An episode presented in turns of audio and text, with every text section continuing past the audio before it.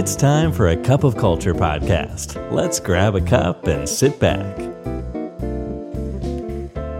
ได้เวลาจิบกาแฟคุยกันเรื่องวัฒนธรรมองค์กรกับ A Cup of Culture แล้วนะครับ สวัสดีครับ ขอต้อนรับคุณผู้ฟังเข้าสู่กาแฟแก้วที่ 347 วันนี้คุณอยู่กับผมจุลเดชดิษยานันท์นะครับ คุณผู้ฟังครับการฟังเนี่ยถือเป็นหนึ่งในทักษะที่ถูกมองข้าม มากที่สุดทักษะหนึ่งเลยโดยอาจถูกมองหรือถูกตั้งคำถามว่าไอ้การฟังนะมันจะต้องมีทักษะด้วยหรือ แค่จับใจความถามมาตอบไปได้ก็เท่านั้นเอง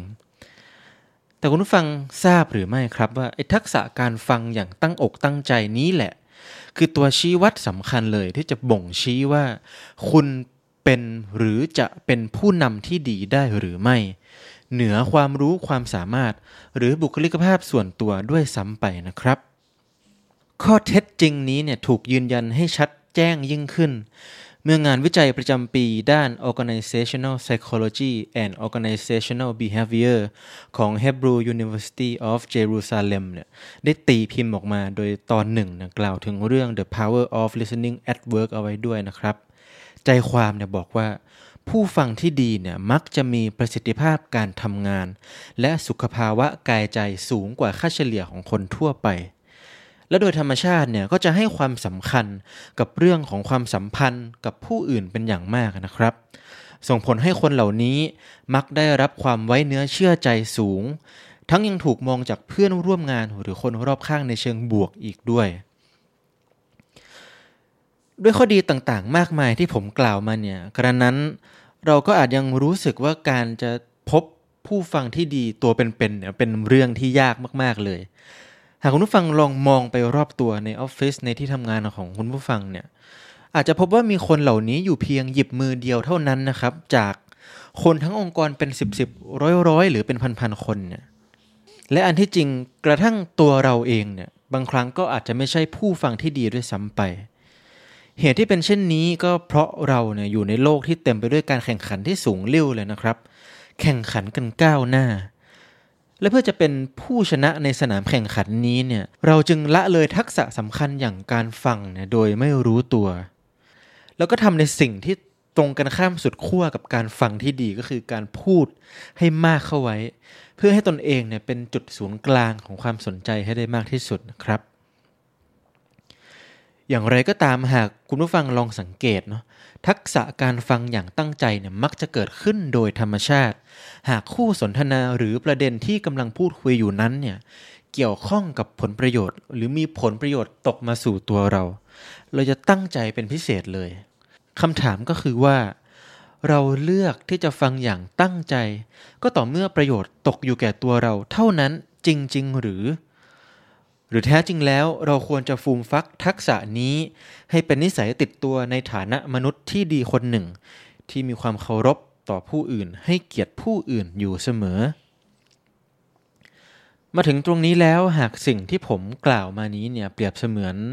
wake up call ให้กับคุณผู้ฟังนะครับที่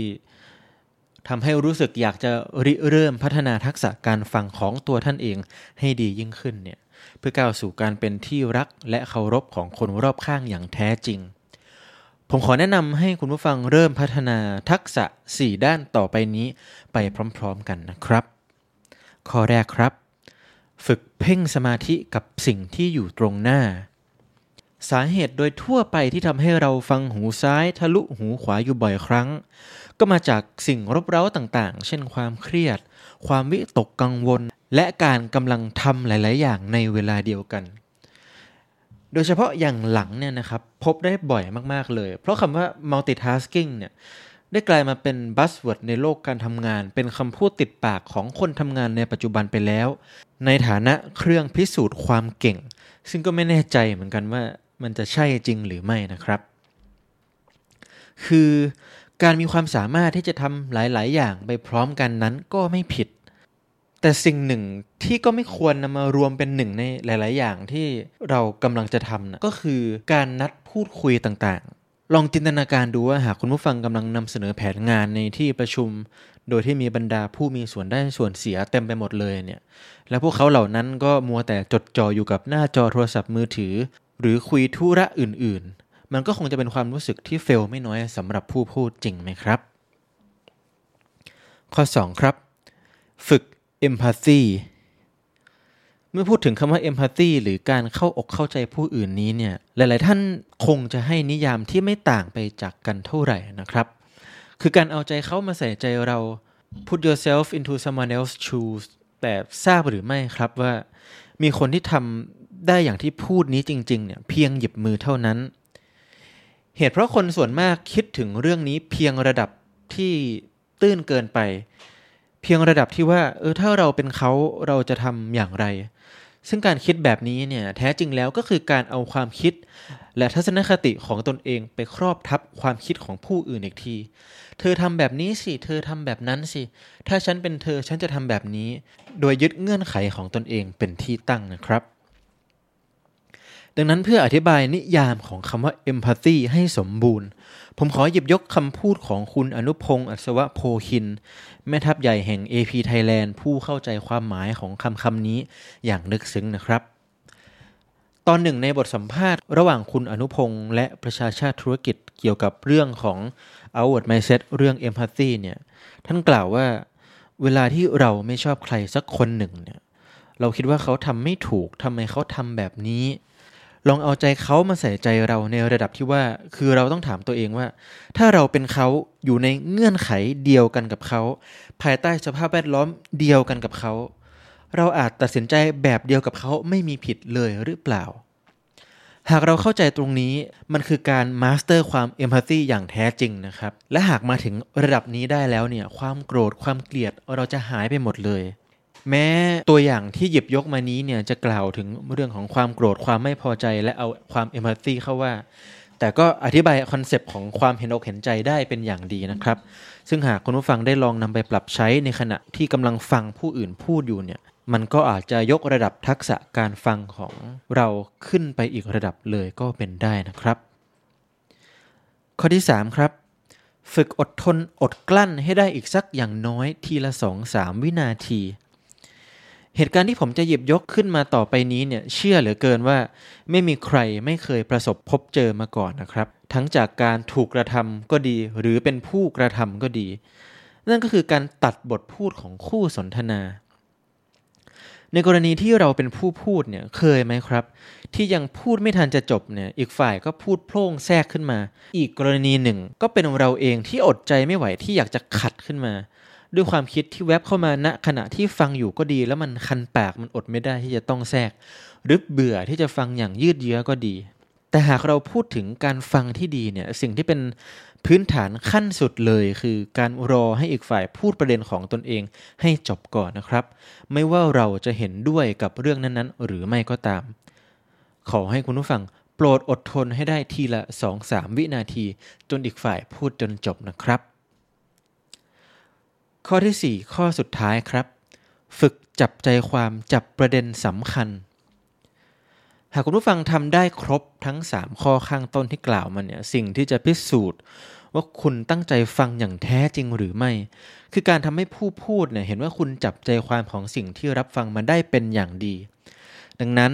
เมื่อถึงตาที่คุณจะต้องเป็นฝ่ายพูดบ้างเนี่ย ก็ให้สรุปสิ่งที่ผู้พูดนั้นกล่าวมาก่อนอย่างสั้นๆนะครับ ก่อนจะเชื่อมโยงไปสู่ประเด็นที่คุณผู้ฟังเนี่ยต้องการจะหยิบยกขึ้นมาพูด สิ่งที่หลายๆ คนมักจะตกม้าตายก็คือฝึกหัดทักษะการฟังมาเป็นอย่างดีแล้วแหละ แล้วก็เป็นผู้ฟังที่ดีได้จริงแล้วด้วย คือฟังอย่างดีไม่แทรกแม้แต่นิดเดียว พยักหน้าโต้ตอบด้วยเจสเจอร์ด้วยโพสเจอร์แต่แล้วก็มาพลาดเอาตอนสุดท้ายคือ ที่ทำมาทั้งหมดนั้นเนี่ยที่ฟังมาอย่างตั้งใจนั้นเนี่ยก็เพียงเพื่อให้ตนเองเนี่ยได้พูดในสิ่งที่เตรียมมาสักทีหนึ่ง ซึ่งถ้าเป็นแบบนี้แล้วเนี่ยการฟังที่ดีก็จะไม่สมบูรณ์นะครับ เพราะการจะสมบูรณ์ได้นั้นเนี่ยมันจะเกิดขึ้นก็ต่อเมื่อเราสามารถตอบโต้ โดยทำให้คู่สนทนาก็ได้เข้ามาเป็นส่วนหนึ่งของเรื่องราวของเราด้วยนั่นเอง คุณผู้ฟังครับ และทั้งหมดนี้ก็คือ 4 เคล็ดลับ ที่อาจช่วยยกระดับทักษะการฟังของคุณผู้ฟังขึ้นมาได้อย่างมีนัยยะสำคัญ และหากได้ลองนำไปใช้จริงแล้ว ก็อย่าลืมสังเกตดูว่าคุณผู้ฟังได้กลายเป็นคนคนนั้น ที่ใครๆ ก็อยากเข้ามาพูดคุยปรึกษาด้วยหรือไม่นะครับ วันนี้กาแฟหมดแก้วแล้วครับ อย่าลืมนะครับ ไม่ว่าเราจะตั้งใจหรือไม่ก็ตาม วัฒนธรรมองค์กรก็จะเกิดขึ้นอยู่ดี แล้วทำไมเราไม่มาออกแบบและสร้างวัฒนธรรมองค์กร ที่เราอยากเห็นกันนะครับ ขอบคุณครับ And that's today's Cup of Culture. See you again next time.